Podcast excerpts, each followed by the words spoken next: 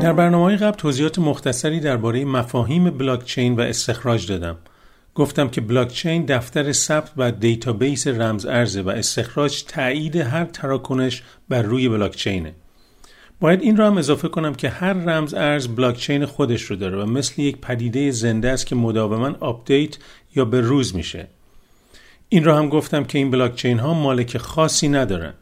از روزی که ساتوشی ناکاموتو در سوم ژانویه 2009 50 تا بیت کوین رو استخراج کرد و اولین بلاک بیت کوین رو به وجود آورد که اصطلاحاً به اون بلاک پیدایش گفته میشه تا به امروز که به یک شبکه عظیم تبدیل شده همچنان در حال رشده.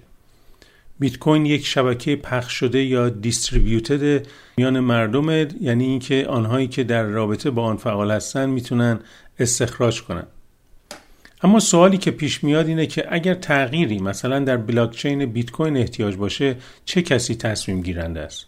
تصمیمات بلاکچین بیت کوین به صورت جمعی گرفته میشه. به این صورت که کامیونیتی هول هوش بیت کوین چیزی مثل اجتماع علاقمند به یک مورد که در اینجا بیت کوین باشه نسخه ای از زنجیره بیت کوین رو در کامپیوترشون دارن و بر روی اون به طرق مختلف فعالن مثلا به صورت استخراج. اونها درباره آیندهش به صورت پیشنهاد، رأیگیری و تصویب و همکانی تصمیم می‌گیرن. بلاکچین ها به دو نوع عمده تقسیم میشن. اولی که بیت کوین در زمره اونهاست بهش میگن proof of work که میشه تحت لفظی اثبات کار ترجمهش کرد. این سیستم به این صورت کار می‌کنه که هر کسی که بخواد بر روی این بلاکچین فعال باشه می‌تونه استخراج کنه.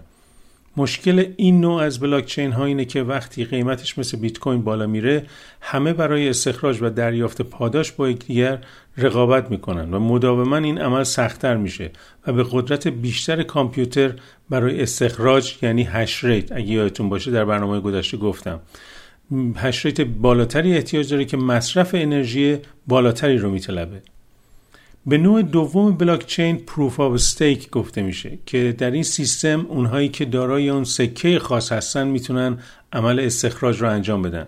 هر کدوم از این سیستم ها جنبه مثبت و منفی خودشونو دارن. در نوع اول نیاز به مصرف بالای انرژی اون هم اگر از نوع فسیلی باشه که در 90 درصد اوقات اینطوره اون هم در زمان حاضر که گرمایش جوی یک مشکل اساسیه یک نقطه منفی بزرگ به حساب میاد. جالبه که بدونیم دلیل ایلان ماسک برای لغو فروش ماشین تسلا در مقابل بیت کوین همین جنبه اکولوژیک یعنی بر ضرر محیط زیست بودن اون بود که باعث شد قیمت بیت کوین سقوط کنه. در مقابل نوع دوم یعنی proof of stake هم با آنکه به میزان زیادی از مصرف زیاد انرژی خودداری می‌کنه اما جنبه دموکراتیک بلاکچین که روح اصلی موجودیت رمز ارزه رو زیر سوال می‌بره. همچنین در نوع دوم یعنی proof of stake پول به دست آمده مجبوره در آن بلاکچین قفل بشه که شخص بتونه استخراج کنه. در کنار این مواردی که اشاره کردم بهتر کردن و بهسازی هر یک از این سیستم ها و بلاکچین هایی که ممکنه متعلق به هر کدوم از این سیستم ها باشن بسیار مهمه. یعنی اینکه نوع کد به کار رفته در برنامه کامپیوتری هر بلاکچین می‌تونه هم سرعت انتقال در تراکنش رو افزایش بده و هم از جوانب منفی بزرگ شدن بلاکچین کم کنه. در برنامه آینده تاریخچه این بهسازی کدهای بلاکچین رو با هم مرور می‌کنیم که دونستنشون اهمیت داره. اهمیت دونستن این تاریخچه برای این مهمه که چارچوب بلاکچین بسیار پیشرفته ایتریوم پس از چندین بهسازی در بلاکچین بیت کوین در سال 2013 به وجود آمد. به هر تغییر اساسی در کدهای برنامه نویسی بلاکچین فورک یا چنگال گفته میشه. در نظر بگیرید که بلاکچین یک کیک باشه که بشه با چنگال قسمتی از اون رو با تمامی زیربناش جدا کرد و شروع به ساخت یک سیستم جدید بر اساس مدل قبلی کرد. fork بر دو نوعه. یه fork نرم داریم که سیستم جدید با سیستم قبلی هنوز می‌تونه کار بکنه و در نوع دوم یعنی fork سخت اساسا یک سیستم جدید آغاز میشه که نمی‌تونه با مدل قبلی قابل قیاس باشه و داده های اون رو بپذیره.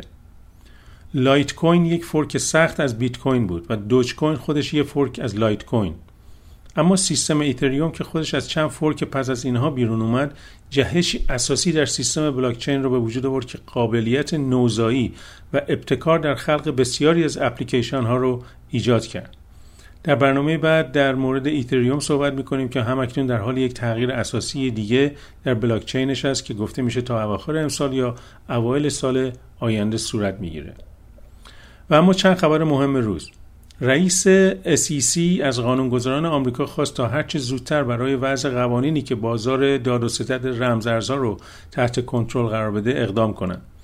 SEC نهاد مستقل دولت فدرال آمریکاست که پس از سقوط بازار بورس در سال 1929 تشکیل شد و عمده فعالیت اون نظارت بر عملکرد بازیگران در این بازاره که نتونن تقلب کنند. رئیس SEC شرایط کنونی بازار رمزارزها رو بسیار نگران کننده ارزیابی کرد. فاینانشال تایمز گزارش داد که مؤسسه مالی بزرگ مارشال ویس در انگلستان که 55 میلیارد دلار سرمایه را مدیریت می‌کنه در پی ایجاد بخشهایی برای سرمایه گذاری بر روی رمزارزهاست.